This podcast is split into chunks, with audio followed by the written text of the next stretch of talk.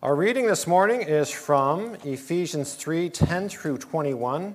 You can follow along in the Sanctuary Bible in front of you or your own Bible if you brought it with you today.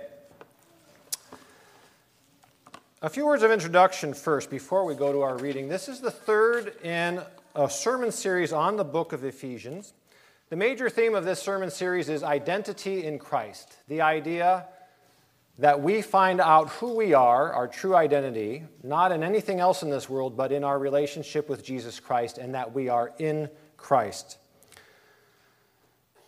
The first week, we looked at Ephesians 1, and we found that Paul there spoke about a mystery that was being revealed. This mystery, and around which almost all of Ephesians then rotates, is, is found in chapter 1, verse 10, which goes like this that God's plan is for the entire creation to be drawn together under the lordship of Jesus Christ, including us. And there we would then have access to God as He presents us to God as pure and holy and blameless in His sight. So, our identity is that we are people who are destined by God to come into His presence through the work of Jesus Christ and be brought under the lordship of Jesus Christ. That's our identity. Last week was week two, and that talked about, from Ephesians chapter 2, that part of our identity is also that there is an end to hostility between us and other people. For Paul, it was the hostility between the Jews and the Gentiles, which was a problem for the early church. And so he had to set about telling how Christ, by his blood on the cross, abolished and destroyed that hostility that existed between people, so that our identity is people who are reconciled to each other through the blood of the cross and brought by Jesus under his lordship into the presence of God. That's who we are. This week, this mystery idea is going to be fleshed out even more. Paul gives it a little bit more detail. And we find in this week that God institutes a partner for this great mission that he has for the world. That partner is the church. So today's sermon is about the church. And the church is a place where this has somewhat already happened, but it is a foretaste to the rest of the world about what heaven looks like. So, with that introduction, I'd like to go ahead to our reading Ephesians 3 10 through 21. His intent was that now, through the church, the manifold wisdom of God should be made known to the rulers and authorities in the heavenly realms, according to his eternal purpose, which he accomplished in Christ Jesus our Lord. In him, and through faith in him, we may approach God with freedom and confidence. I ask you, therefore, not to be discouraged because of my sufferings for you, which are your glory. For this reason, I kneel before the Father, from whom his whole family in heaven and on earth derives its name. I pray that out of his glorious riches he may strengthen you with power through his Spirit in your inner being, so that Christ may dwell in your hearts through faith and I pray that you, being rooted and established in love, may have power, together with all the saints, to grasp how wide and long and high and deep is the love of Christ, and to know this love that surpasses knowledge, that you may be filled to the measure of all the fullness of God. Now, to him who is able to do immeasurably more than all we ask or imagine, according to his power that is at work within us, to him be the glory in the church and in Christ Jesus throughout all generations, forever and ever. Amen. Let's pray. Heavenly Father, we thank you for your word, and we ask that you would add your blessing to it. In Jesus' name, amen.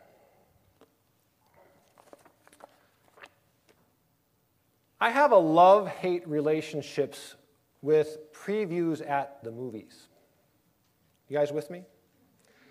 What I love about the previews is that it allows me to get to the movie late and I won't miss the movie because there's like 20 minutes of previews ahead of time. I also like the previews because they give me a little bit of a taste of a future movie coming up, and usually it's the most interesting parts, or if it's a comedy, it's all the best punchlines. If it's an action scene, it's all the best action moments in the movie.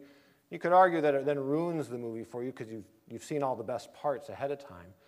But if a a preview is done well, it piques your interest in a movie that's about to come out. And if you think about it in the right way, it can even enhance your enjoyment of that future movie. You're like, I've been waiting for this movie with anticipation. Now, when it finally comes, I've got this sense of accomplishment and satisfaction that the movie is now here. What I hate about the previews is exactly the same thing, though, is you have to wait so long for the movie to come out. If any of you have been to the, Bat, the new Batman movie now, that was the first time that they showed a preview for the new Superman movie that's coming out. It's called Man of Steel. It looks great. Does anyone here know when the Man of Steel movie is scheduled to come out? Thursday, June 13th, 2013. Ten and a half months you have to wait for Man of Steel to come out, and they tease you with this preview now. And in my mind, I would rather almost not know about that movie at all. I don't want to know about it if I have to wait 10 and a half months for it to come about. I just would rather not know.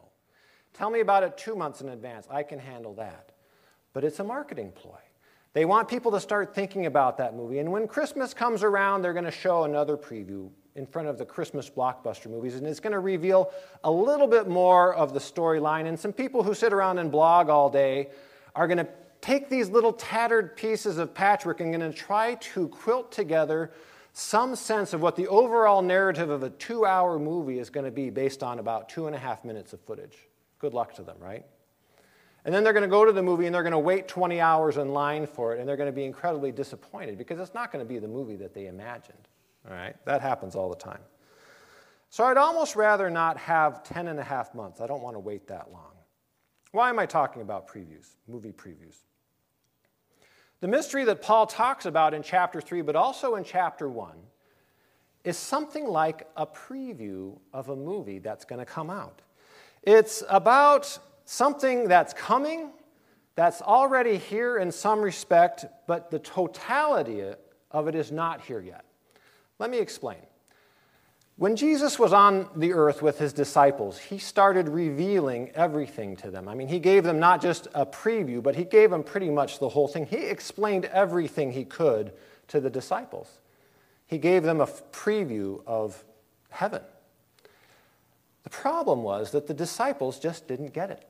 You read through the scriptures and you realize from the questions that they asked Jesus to the stupid things that they say, they weren't getting it. They were, Jesus was kind of like, these guys are dense. I'm going to have to do something to figure this, help them figure this out.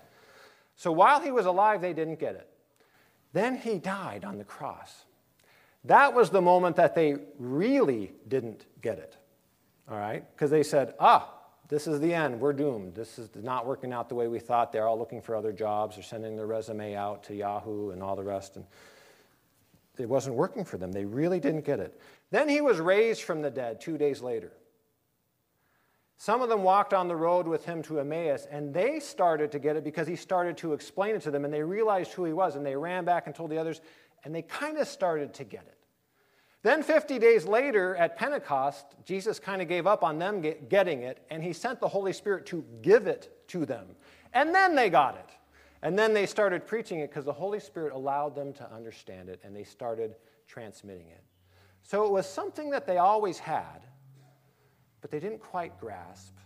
The fullness of it was already there, but it wasn't completely revealed to them. Even Paul talks about this in 1 Corinthians. He says, The problem with what we understand about God is that we see in a glass kind of darkly. It's like imagine a mirror that's really foggy because the, the hot water's been running in the sink.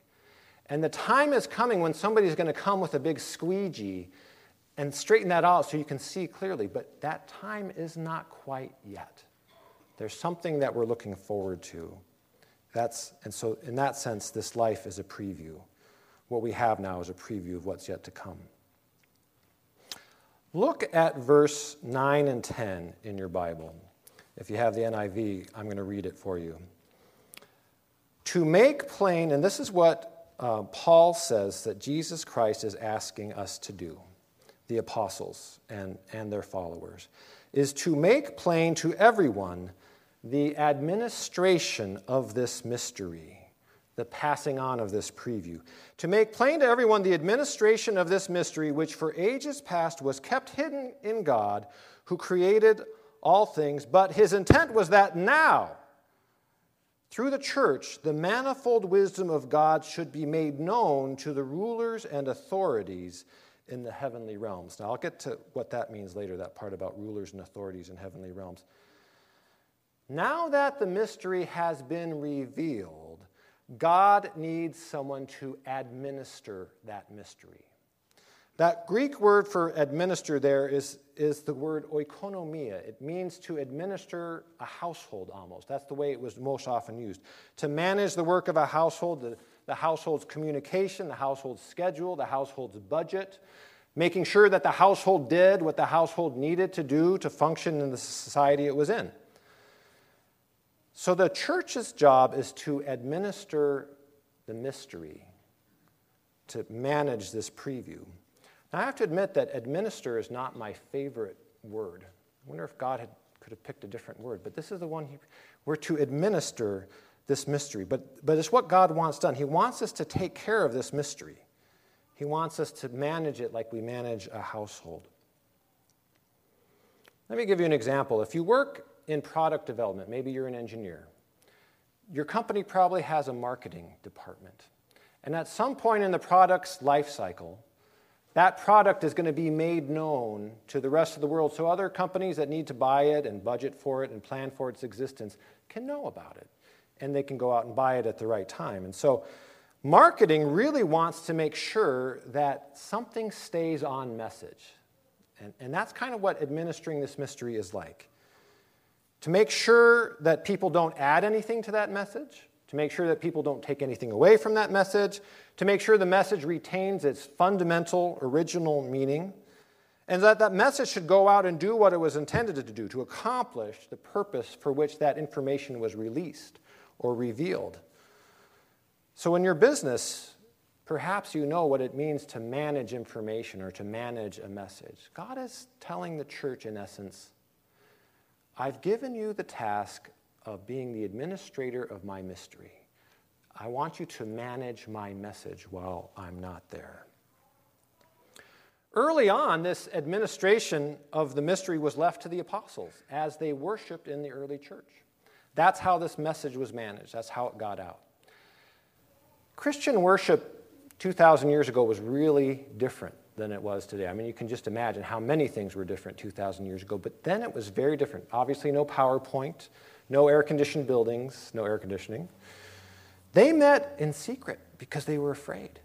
They would meet in the cellar of somebody's house in small groups. They would meet outside the city gates on the edge of town that nobody walked along because they wanted to be alone.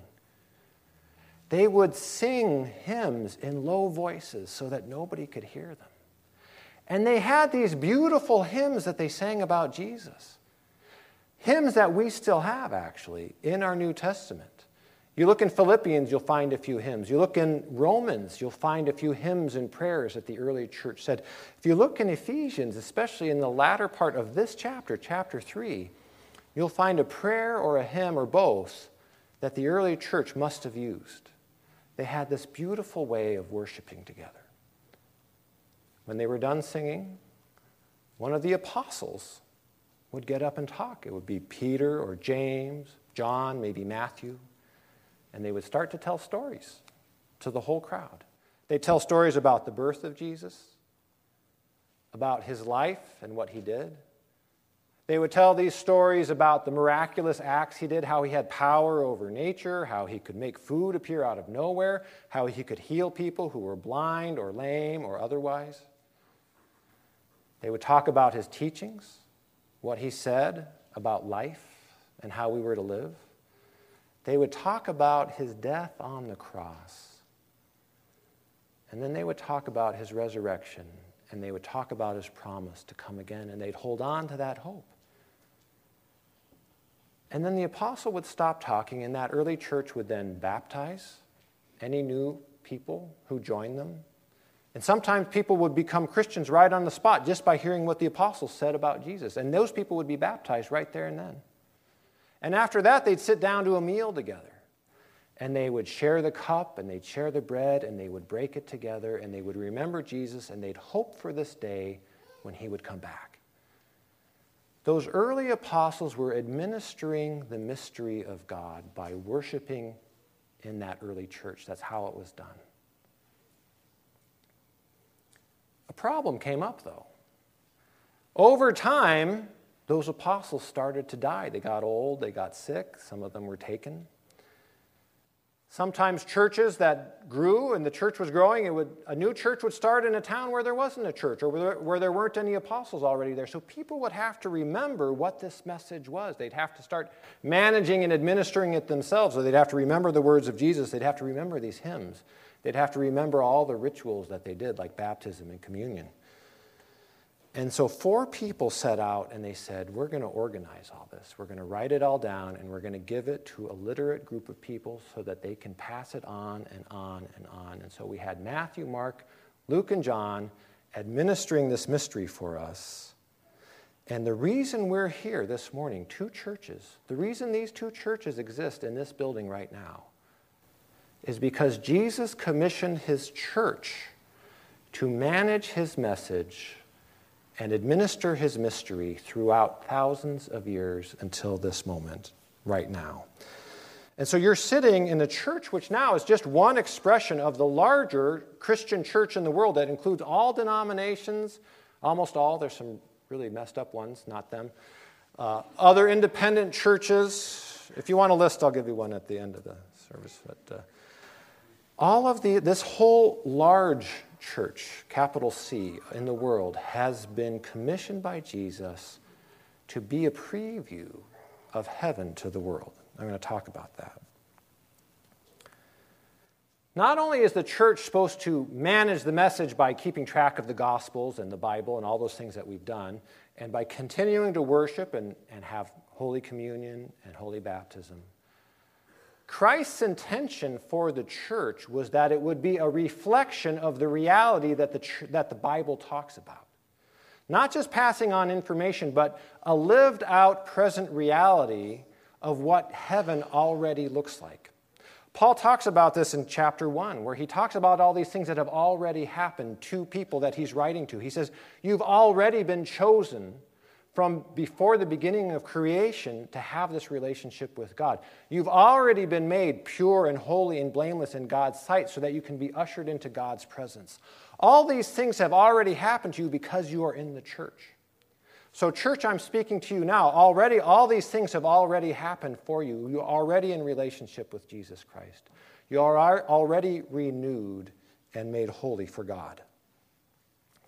And so Jesus' plan was not just information, but a lived out reality of what heaven looks like here on this planet.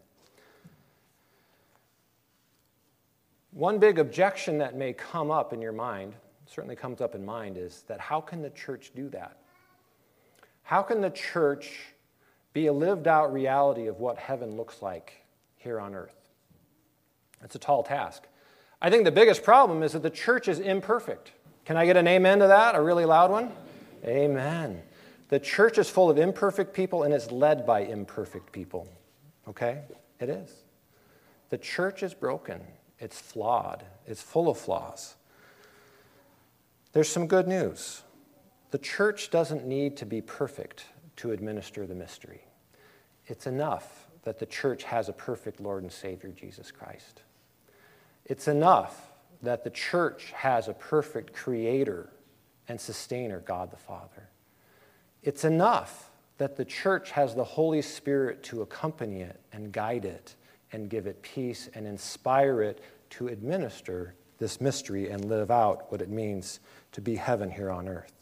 The church isn't perfect, but it does something that's important. And it's an organization that's really different from any other organization in this world. You're in a weird place right now. There's nobody else really that's gathering on Sunday morning to listen to somebody talk. Everybody else is out riding their bikes, eating, drinking Starbucks, or reading the New York Times in their bed right now. Am I right? That's what everybody else, as far as I can tell, that's what everybody else is doing right now, unless you're at church. You are in a weird organization right now. Here you are. Welcome. Here you are. It's so unlike any other institution in this world. It's not like any business, it's not like any club, it's not like a government, it's not like um, a corporation or a nation state or any of those things.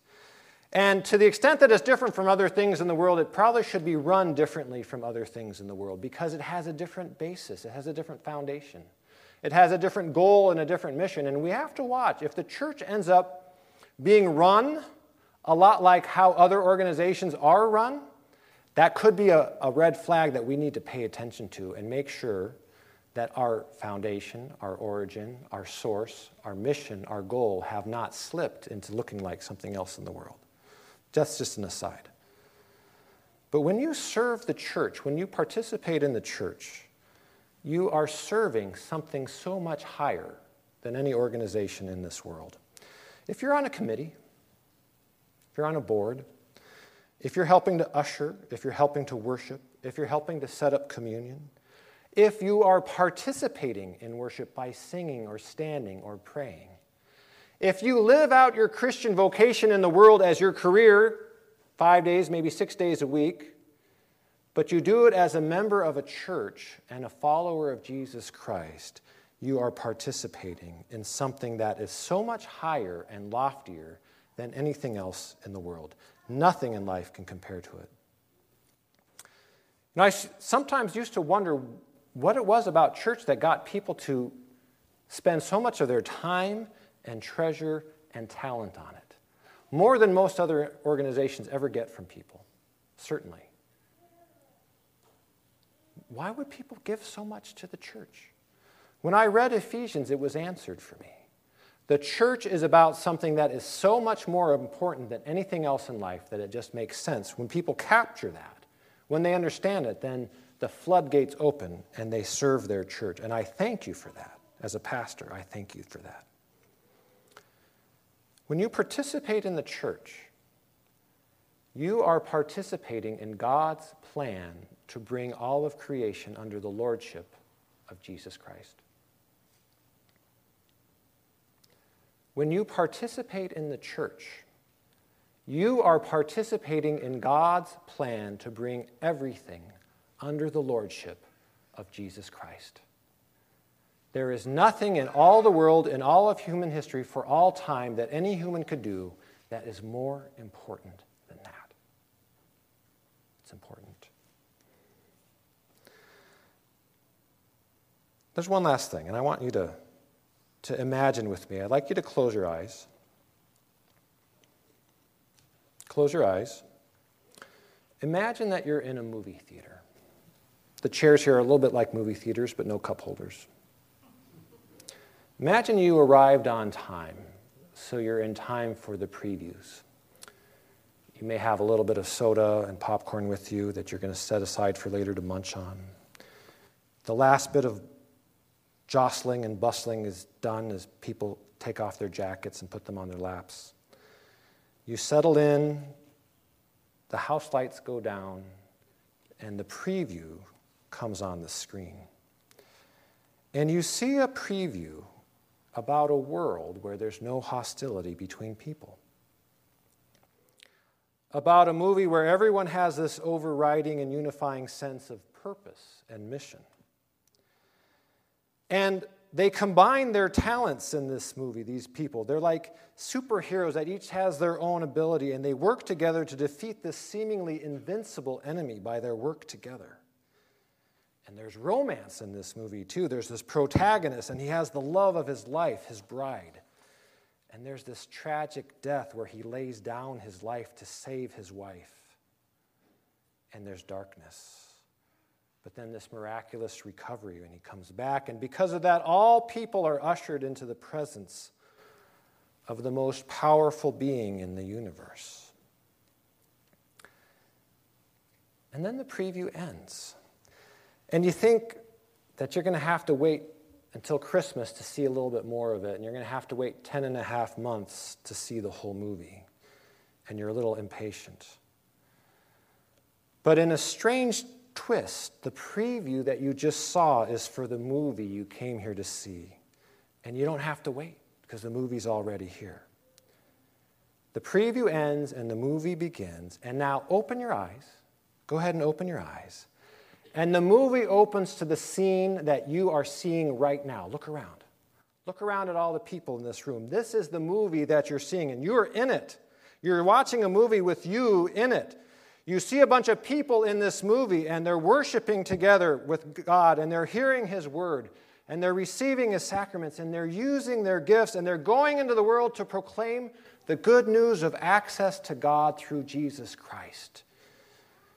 You are the movie. We are the church.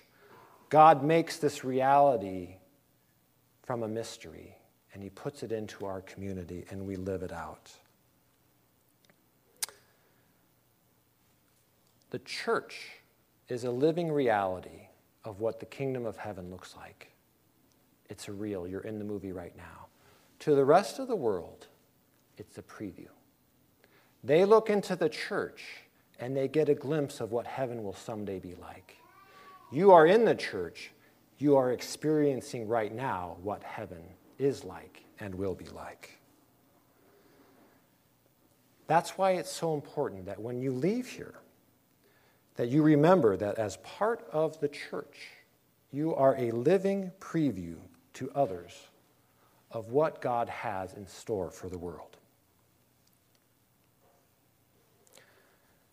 Now, this is a big job. It's a big responsibility to go out these doors and be a living preview of the world, of, of the kingdom of God to the rest of the world. Paul knows this. Paul is writing to a church that he knows is going to have to be a preview to the world, a church that has to administer God's mystery. And so Paul is going to go and ask the biggest source of power that he knows to help that church do it, to help that church live into it, to help that church go into the world and live it out. He goes to God. And he concludes our passage today from verse 14 on with this heartfelt prayer, and it's a prayer for the church. It's a prayer for us. And I think through the thousands of years that separated Paul and us, he, he's praying for us this morning. The prayer he prayed then, he's praying for us, and I want us to hear it prayed over us with fervor, prayed for us by Paul, that God would bless both our churches as we serve as a preview of heaven to the world. So I'm going to conclude with Paul's prayer, starting in verse 14. Here's how it goes For this reason, I kneel before the Father, from whom his whole family in heaven and on earth derives its name. I pray that out of his glorious riches he may strengthen you with power through his Spirit in your inner being, so that Christ may dwell in your hearts through faith. And I pray that you, being rooted and established in love, may have power, together with all the saints, to grasp how wide and long and high and deep is the love of Christ, and to know this love that surpasses knowledge, that you may be filled to the measure of all the fullness of God. Now, to him who is able to do immeasurably more than all we ask or imagine, according to his power that is at work within us, to him be glory in the church and in Christ Jesus throughout all generations, forever and ever. Amen. Are we encouraged? Let's hear an amen.